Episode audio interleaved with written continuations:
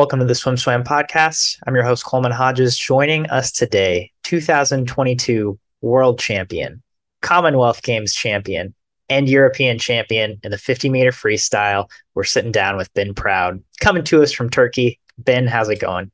All good. Thanks, Coleman. Yeah, good to join you guys. And yeah.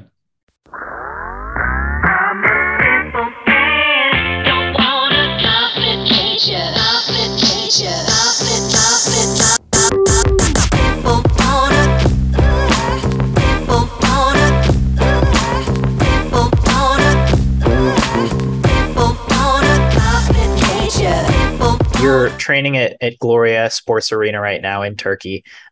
Just what is the training setup like for you right now? Do you have a coach? Do you have a team you're training with? And what makes Gloria such a great place to train for you?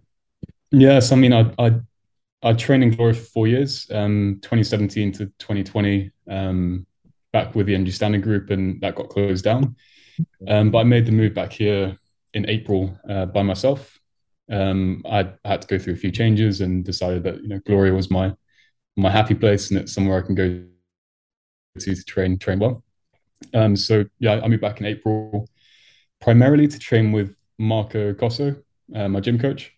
He's still based here, and, you know, I thought for my event and the way I train, I need someone who can really take control of my gym. So I've moved back to here. He's taken full control of that. And on the swimming side, it's a bit different. I'm somewhat coaching myself.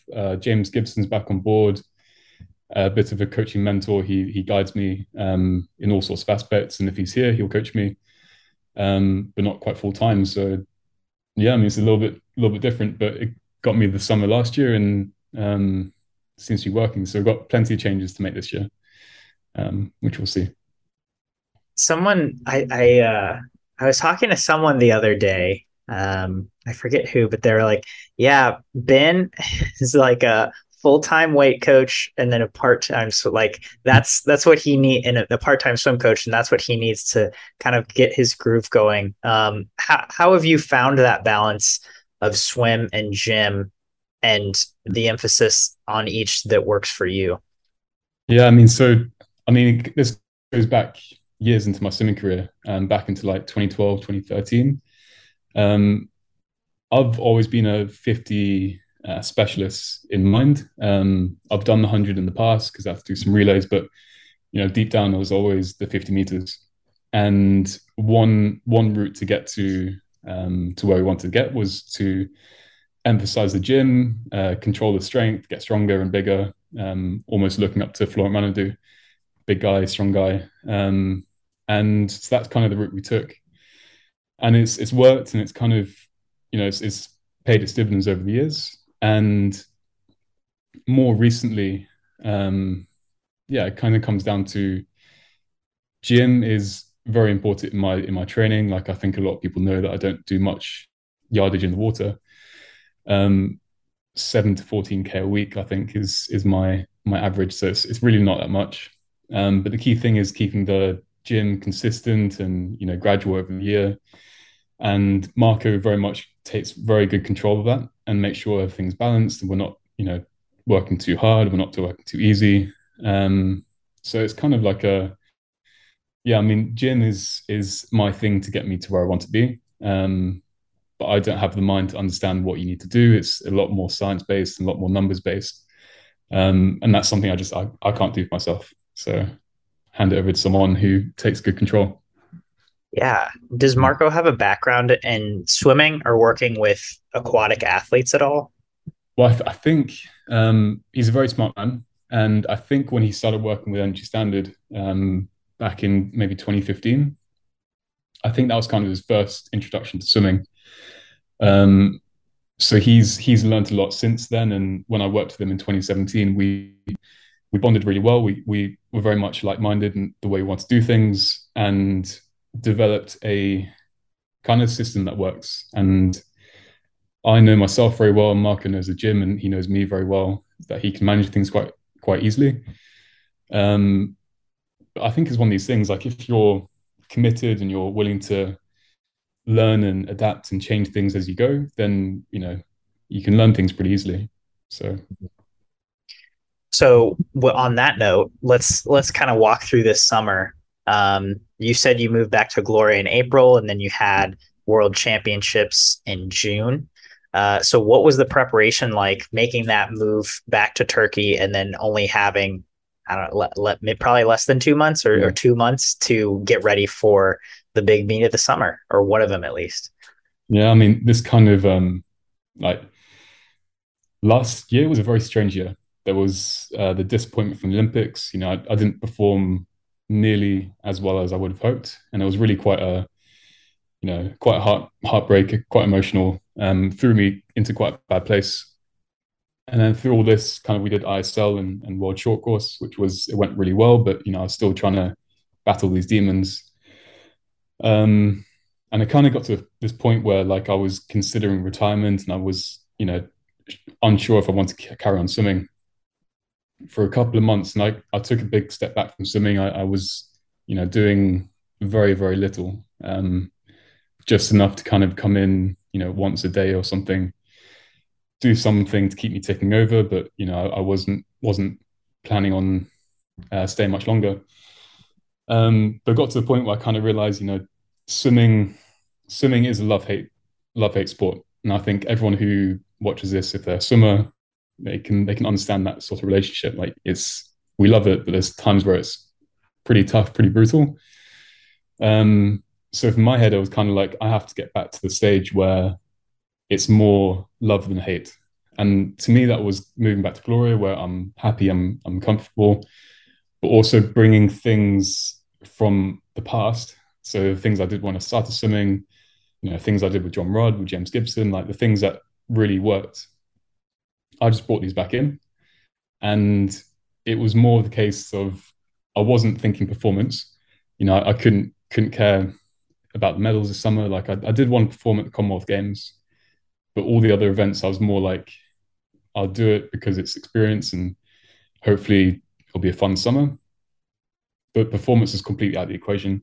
And I think that was probably the best thing, because rather than any pressure on my back, it was more do things because I enjoy it and have fun in the water, appreciate the water. And there was no real plan. Like, we had vague training sessions. We adapted things quite well, but so when we got to World Champs and the times were pretty good, that was quite a surprise. And yeah, I mean, there was no real emphasis on, yes, we have to perform, but this is why I look back at it, and it was such a good time because there was no pressure. Me and Marco were working really well together and just, you know, going with the flow, and it provided great results and probably something I can learn from for sure. Yeah. What were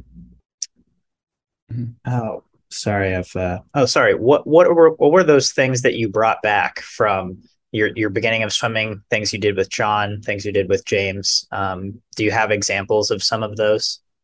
Yeah, I mean, these are like technical things that, like, small sections of sessions. Actually, one of the key things that brought back my enjoyment for the sport was something that I did back in Malaysia with my first coach, which was, we were very much working on the fly, and we had to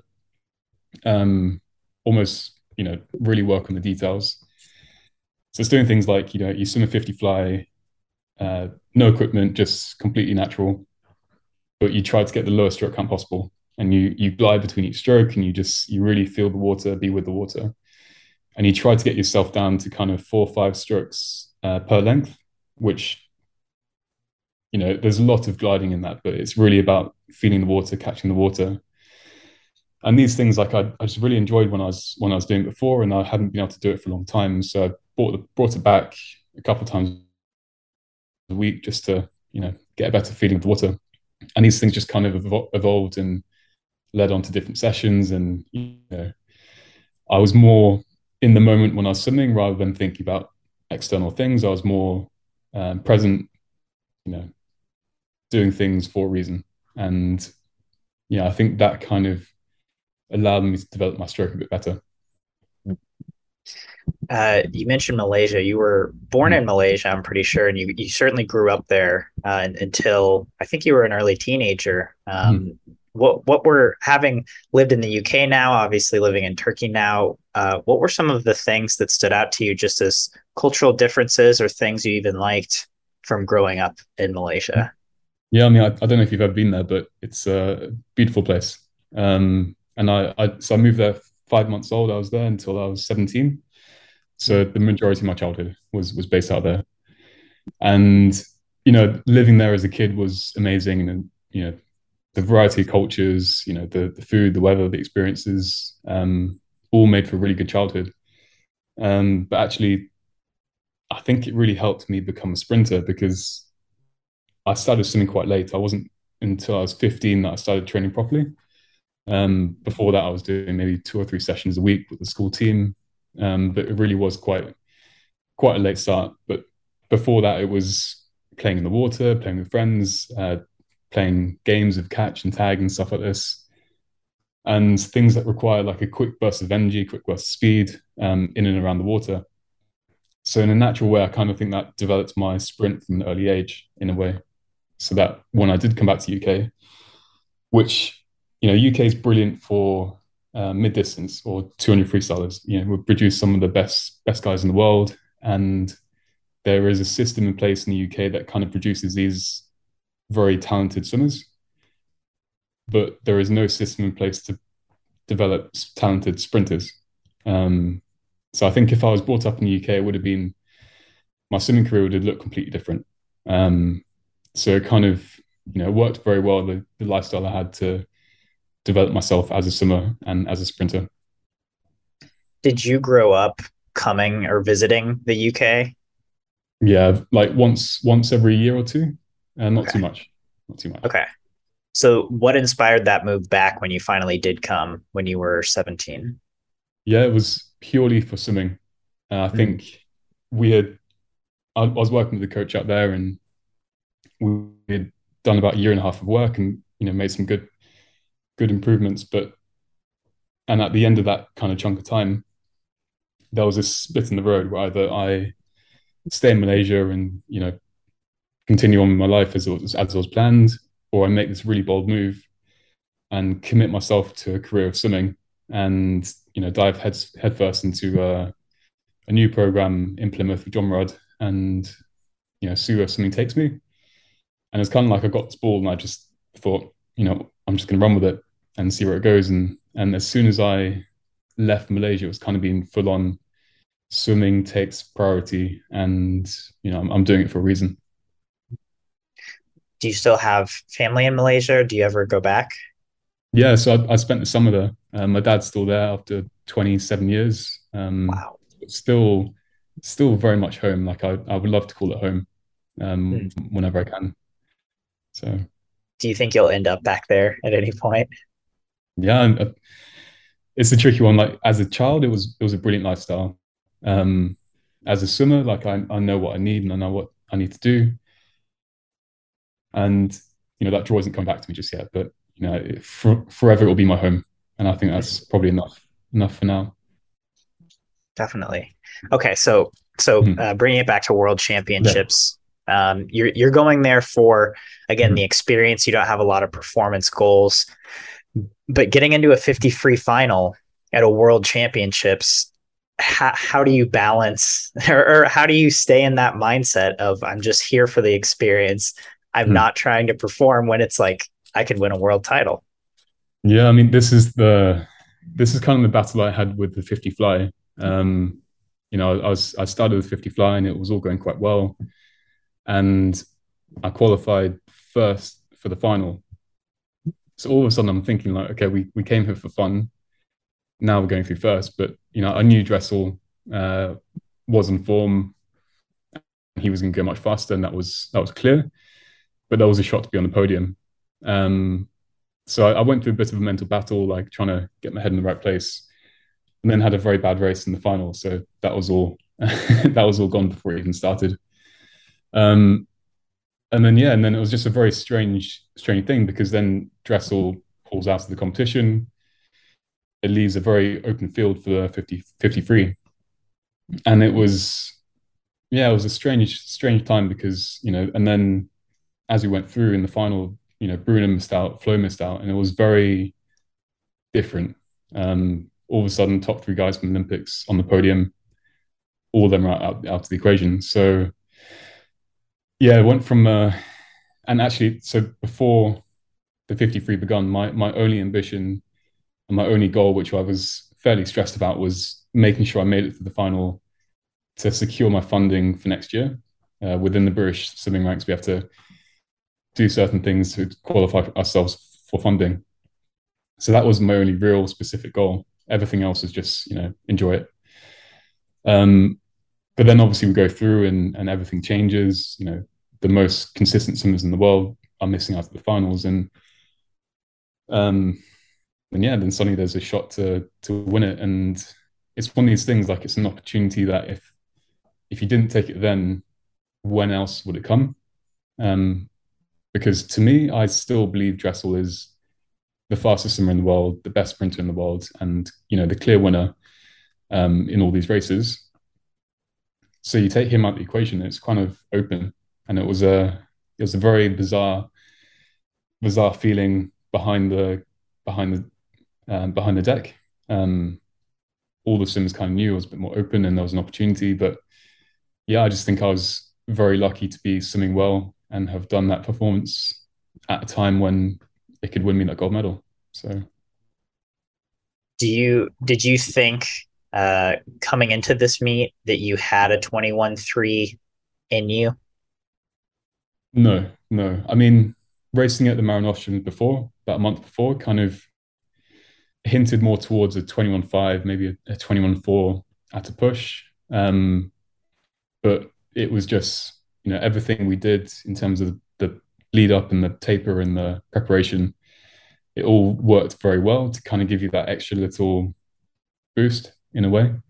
Because I think I went 21-4 in the semis, which for me was a very, very good race. So I wasn't sure if I'd be able to find that a little bit more. And if I hadn't found, you know, a fraction more, then the gold would have gone to Michael Andrews, because he stepped up and swam a brilliant swim in the final as well. So it was all very much a matter of, you know, being there in the moment. Like, I think historically I tend to perform subpar at these big competitions.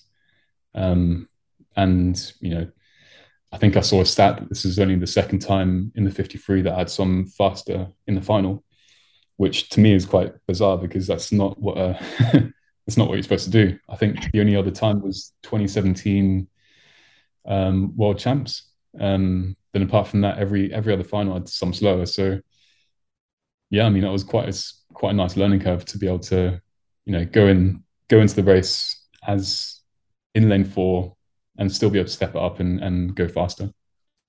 So that to me was a big thing to learn from. Yeah.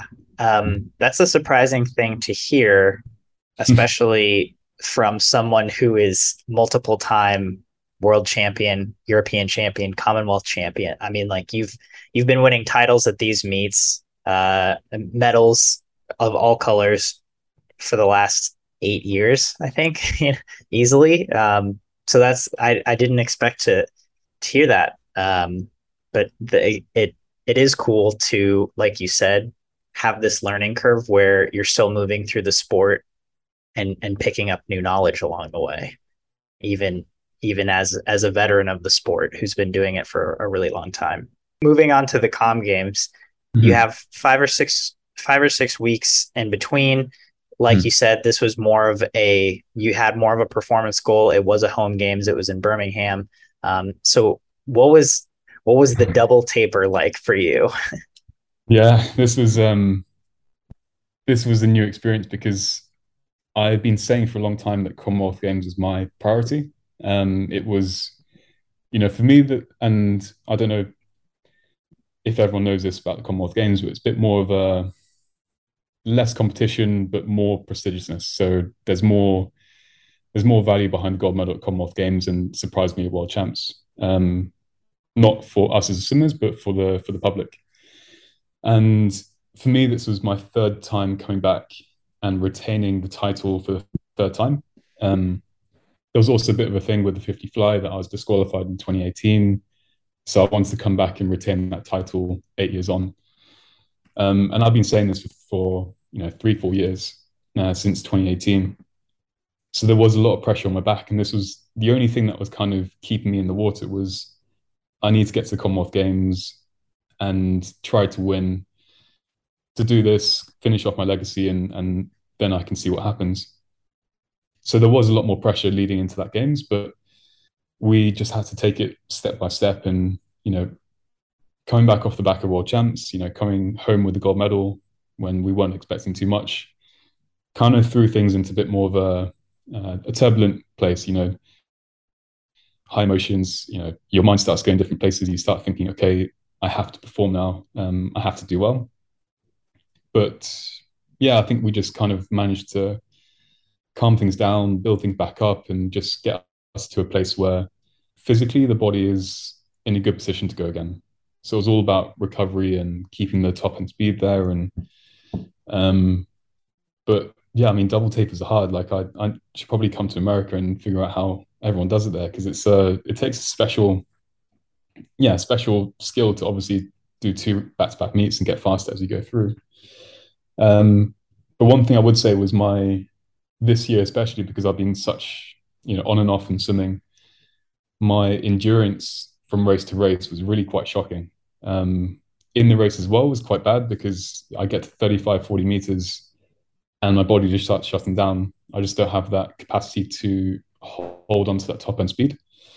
And that was all due to, maybe a lack of training or, not having the right conditioning. Which takes, a couple of months to really make sure it's there. And also these back-to-back races wasn't really factored into my training schedule.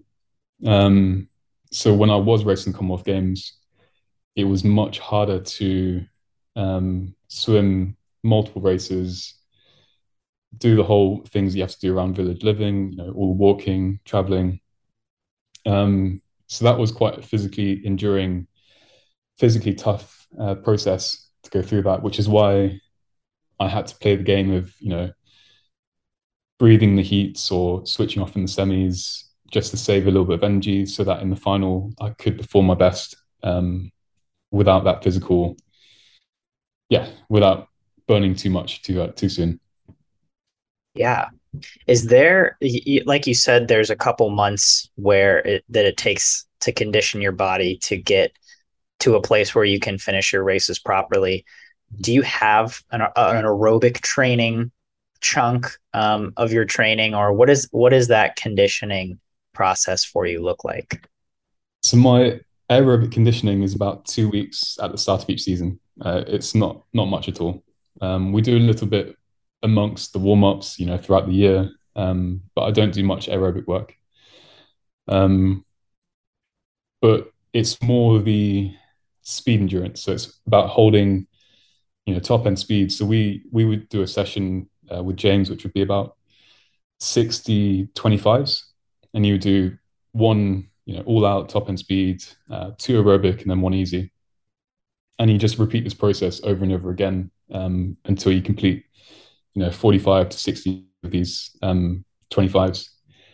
And this gives you the ability to hold the form and technique and stop your body from shutting down, because in a 21-second race, it's not, you're using the free energy system, the phosphocreatine system, for about 35 meters of that race, the first 12 seconds. So you don't switch into that anaerobic source until the last 10-15 meters, and that's really the bit that I have to work on to allow myself to hold on to that speed, because the first 35 is pretty, not easy, but it's free energy. So you can just get in and do it. But I didn't have that background of work in the kind of January to March period where we usually have it, because I was going through a few things. So that's kind of a thought from this year is, we have to put in some more work and see how we can change things and adapt and see what it does to the actual race for this year. For that set of 60 25s, again, you said one top speed, two aerobic, one easy. What's the focus of the, what's the key to getting the most out of that set? Is it holding that technique through all of the different speeds? Yeah, I mean, the key thing is the 25s at top end speed. You really have to hit it as hard as you can. The aerobic element is more of an active recovery to make sure that you're flushing out everything you have to. And the easy one is just to switch off and get ready for the next harder effort. But typically you find over the course of the whole, 30, 40 minutes when you're doing this is your body finds this equilibrium of producing lactate, but also flushing it out. So you kind of find this middle ground, which is really, it's painful to work in. Like it's quite tough for me, especially. But it allows you to almost factor in this neurological adaptation. So you're always working at speed and your body is getting used to all this going on. And you find yourself, you're tired, so you want to slow down, but you're also fresh enough that you can hold on to these quite fast swimmers. And we would do this, every week for a big chunk of time and just progressively move those swims on. So if you can do 10 or 15 at a good pace, then you start dropping off. Then you tend to find, a couple of weeks later, you can do more like 20 before you start really struggling. So nice. Yeah. That's fascinating. I just like hearing about different people's trainings, but thank you for explaining that. Thank you for diving into that. So Comm Games, you defend both the titles, or you get both the titles. How do you walk away from that meet feeling?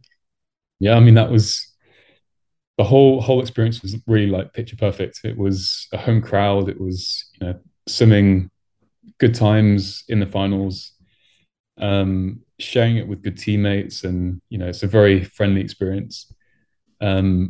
So in terms of like a competition, it was kind of, we hit the nail on the head. It was a brilliant experience for me. It kind of, it closed the loop on quite a few things. Like I felt like I had to finish this Commonwealth Games off well to kind of put a neat end to my career. Not saying that I'm retiring anytime soon, but it kind of lets me finish this, this block of work over the past 8 years and be happy with it. But at this point, we had probably already decided that we're going to swim at Europeans. So I knew in the back of my mind that there was another race coming, and that was, that kept me on my toes and kept me, thinking further ahead. For you personally, why even swim at Europeans? For just where you were at physically, mentally? Again, you kind of, the Comm Games put the bow on it. It went picture perfect. Why swim at Europeans for you? Because I think I was given a very unique opportunity. By winning that gold at World Champs, it put me in a position where I could do something that I personally have never done before, which is kind of not dominating, but it's owning a specific race for a certain amount of time. And in my head, the short course season went very well. Like we won ISL. I managed to get the gold at World Short Course, and then the gold at World Champs came, and then Commonwealth Games came. And I just thought, what better way to finish off the season than to go to Europeans and try to win another title within a 2 month block and, just see what happens. And there was no losing for me. If I had come second, it wouldn't have been the fairy tale ending, but it would have still been a good achievement after a nice year. And also I kind of wanted to see, the pool at Rome. I wanted to see it dressed up and looking good, because it's one of my favorite pools. And I was looking forward to going back, and because it hasn't been in a proper event since 2009, so I thought it could be good fun to go there and just be part of it. But the main ambition was to kind of do something different and win all three titles within that time frame. Yeah, I don't think I've talked to a single swimmer who has swam in that pool in Rome and not said, it's one of my favorite pools. It's beautiful. It's amazing. I'm dying to go to that venue one day. But so you go to Euros, you snag gold by 2/100ths of a second. And then just like you said, how did it feel afterwards to have accomplished something that no one, let alone yourself, has ever done before in a single summer?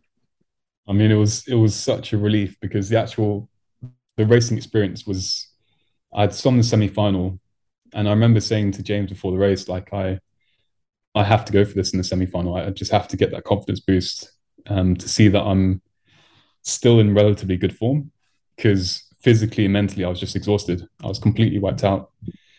And even James said to me after, like, he was just trying to nudge me along to get me to the start line and just, you know, see how things go. So I knew after the semi-final that I had produced a good time. I think it was 21.4, but that was all I had. That was a perfect swim for my ability then.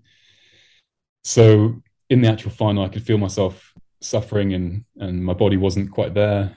But then to get the win was a massive relief, because there was a bit of a build up to it. It was, you know, I was entered, so therefore people knew that I was going there to try and get another win.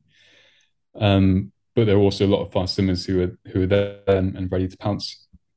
So it was more of just a matter of relief. And, you know, even though the final swim was a chunk slower than the semi-final, to me that was just, that was enough to get my hand on the wall and to walk away with that summer and this year kind of completed. So yeah, I mean, the whole summer just went better than I could have asked for, you know, ticked all the boxes and, you know, walked away with those medals. So it was a very special summer for me. So congratulations, first of all. That's a really cool accomplishment. Thank you. Yeah, I'd have a few questions. Something I'm curious about is, you kind of alluded earlier, the British swimming system kind of produces a lot of mid-distance swimmers, and they have a system for it. It seems like the way you move about swimming, the way you approach it, especially swimming in the events you do, kind of being this pure sprinter, there's an amount of solitude that comes with it, and you have a lot of independence, and it seems like you move through it alone a lot. Do you feel like you're someone who is fairly independent, or someone who appreciates and values kind of that solitude, especially when you go to these bigger meets and you're with Team Britain?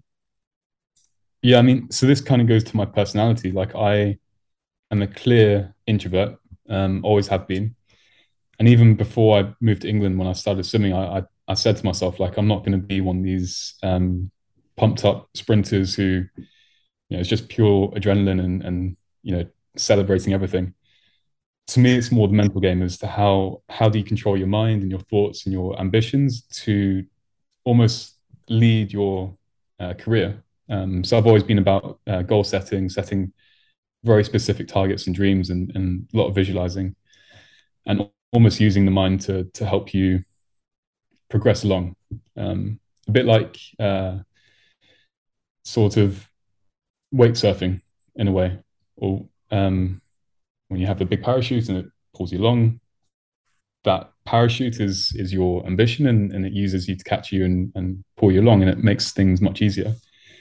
But I have taken a very different route from a lot of people, and I've had to almost craft my own way. Being a sprinter, being an introvert, I've had to make things work for me, and maybe that's why it's taken a little bit longer for me to find my comfortable place within the swimming world, because I'm not one to jump about and be loud in front of the TV type of thing.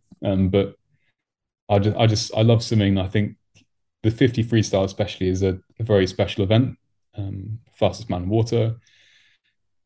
But I think for a long time there's been a gap in the market. You know, not many people have invested themselves to the greater extent to be able to craft a 50 meters freestyle, which is really technically perfect. Dressel is one person that has probably the best chance of doing so. You know, he's a phenomenal swimmer to the extent where I I can't figure out how he does it type thing. But, you know, I think for me, my passion, my belief, I think there's an opportunity to do something special in the 50 and almost swim it in a way that is special. So for me, I'm not doing it for British swimming. I'm not doing it for any other purpose rather than I love the event, I love the sport, and I think there's an opportunity to do something special. Where do you feel like your ambition is taking you moving forward? So you mentioned this special 50 freestyle. I'm going to couple this with this world. We saw the 100 freestyle world record go down this summer. Same man, Cesar Cielo, holds the 50 free world record. In your mind, does this special 50 free line up with breaking that world record, or are those two things disconnected? I mean, they're disconnected, but, you know, the world record isn't necessarily a barrier. It's a brilliant swim done a long time ago. And unfortunately, the super suits aren't around anymore. So there has to be a new outlook and almost a more intense approach to the 50. As to all events, I think David Popovich, how he did it was phenomenal. And I think that world record will go. I'm not saying I'm going to be the one to take it, but, you know, eventually it will come down. But for me, it's more about the whole process of start to finish. Like, are all the angles right? Are you catching the water in the right way? Are you producing enough energy throughout the whole race? I think technically I won't be content until I have Somers 50, which to me is technically perfect. And that's kind of my ambition. Time-wise, what it looks like, I don't know. You know, it's been a long time since I've been around that 21-1 mark. It's been 4 or 5 years. But I'm excited to kind of focus in and almost analyze this 50 in a very intense way and try to produce something that to me will be good enough in a way. So to finish out this podcast, I asked Instagram what they wanted to hear from you or what questions they'd like answered. So I've got a few from there. First of all, I'm curious. I know you've swam short course. I know you've swam long course. Have you ever swam yards? No, we did one training camp in Florida back in 2016, 2015. Mm-hmm. And that was the only time I trained short course yards. But, you know, my tumble turns are pretty shoddy. So I have never given it a go. Is that something you think you'd ever do? Would you ever come to a yards meet in America? Yeah, I mean, I think it'll be fun. I think the American system, like, everyone develops amazing short course yards. I think I'll be leagues behind, but I think in terms of racing experience, yeah, it could be good fun. I'll definitely give it a shot, but it's just finding the right time. Sure. Well, we'd love to see you here. So just if you ever come, let us know. We'll be there. Next, underwaters. Are underwaters something you train specifically, put an emphasis on, you know, have in a race plan for the 50 fly or 50 free? Yeah. I mean, we dedicate an entire session to underwaters, every week. We do a lot of work with fins, against resistance, because even though I only do 6 or 7 kicks, off the start, that first 15 meters is 33% of my race. So it's just as important. And historically, you've seen that the best 50s come from, you know, extending it on the water as much as you can, so long as it's maintaining speed. So for me, I try to extend my underwaters a bit more, try to get as much out of each kick to allow myself the energy at the back end of the race. But we do a lot of work. Even I'm contemplating trying fin swimming at some point, just for fun. I think, why not give it a go? Fin swimming, meaning like you put on a mono fin and you compete in underwater races, right?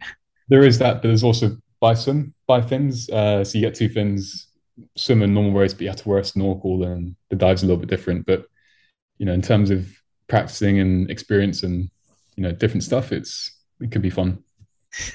That sounds awesome. Please let us know if you do that as well. That sounds great. In terms of diet, How strict are you on what you're consuming on a day-to-day basis, especially something like right now where you're training and you're also at Gloria, which is, you know, has its own food situation?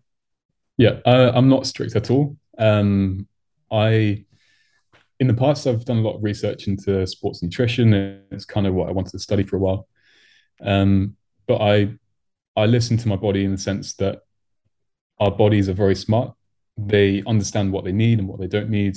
And if you listen to your cravings, you can kind of get a good understanding as to what your body needs in terms of nutrients or calories.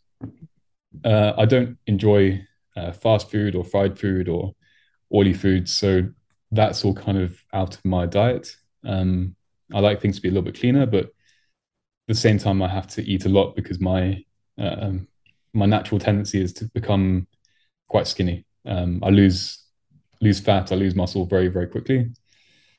So therefore, I have to keep my nutrition quite high, but I enjoy good food, so it makes it easy. Do you have a favorite kind of food or a meal? Yeah, I mean, Malaysia especially was amazing for all sorts of foods. I do love my sushi, my Japanese, but also my Chinese, only if it's from Malaysia. But yeah, I mean, I'm typical swimmer. Pizza, pasta is ideal as well. Nice. I'm sure you enjoyed Naples then for ISL. That's 6 weeks. Yeah. So you mentioned you're a naturally skinny, but on pool deck at most meets, you're one of the buffest swimmers on deck. We got a lot of comments about that. Just people asking us to ask you how you're so buff. But I am curious, when you're working in the gym, how much of it is just purely trying to build strength or muscle versus trying to build mobility or flexibility? Yeah, so it's a big, if I flash back to 2016, which was heading into Olympics that time, there was a big push to put on some weight, primarily focusing on the 50s. So we tried to put on about 2 kilos of muscle. So we did a lot of hypertrophy work to get that kind of growth. Since then, it's never been about trying to get bigger. It's more about getting functional muscle. So it's kind of using the muscles to making sure they're as strong as possible and as powerful as possible, because swimming is always a power to weight ratio sport, but also with the 50, you can be heavier so long as you've got the strength. So there's been, you know, we've allowed ourselves to push on the weight and the muscle a little bit more.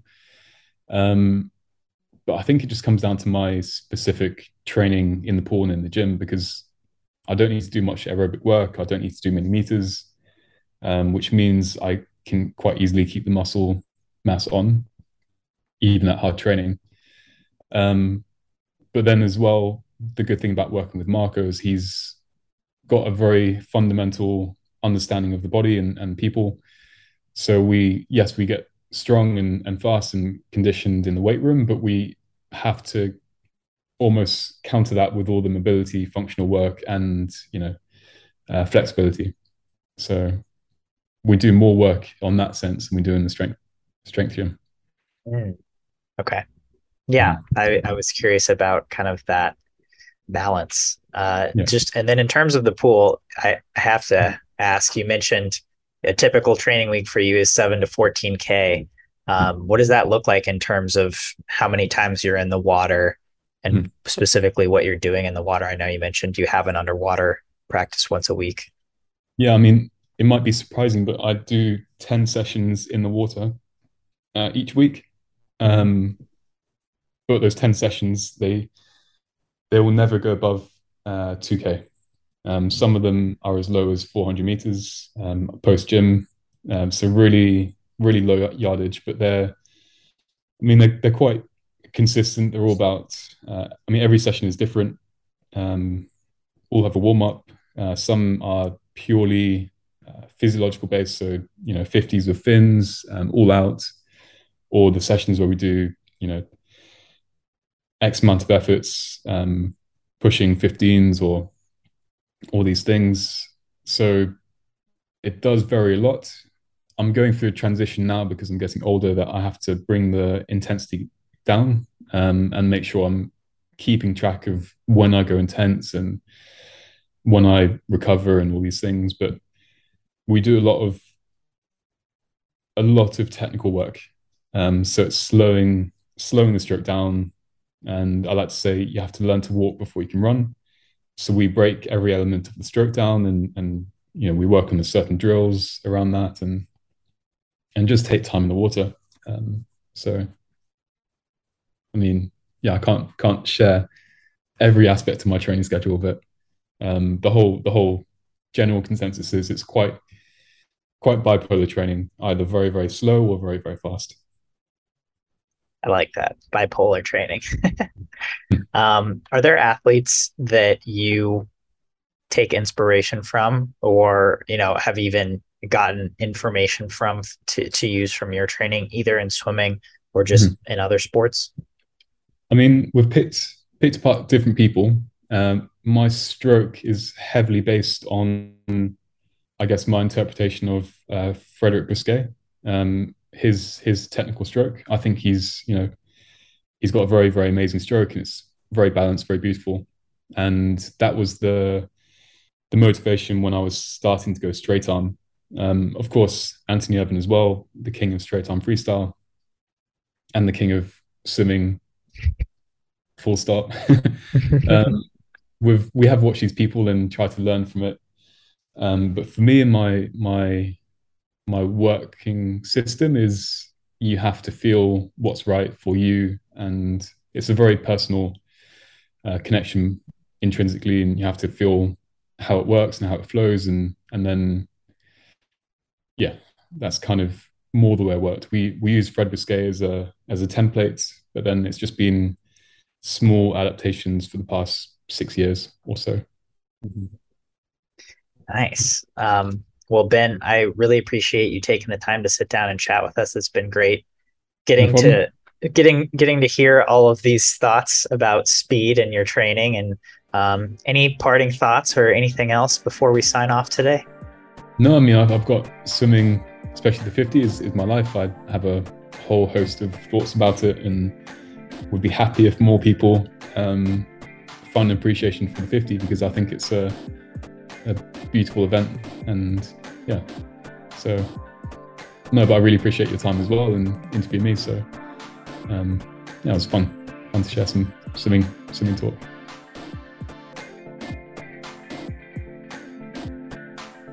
You've been listening to the Swim Swam Podcast. Stay tuned for new episodes every week.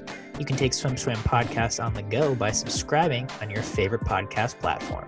Look for links in the description below, and be sure to subscribe to our YouTube channel for more videos as well.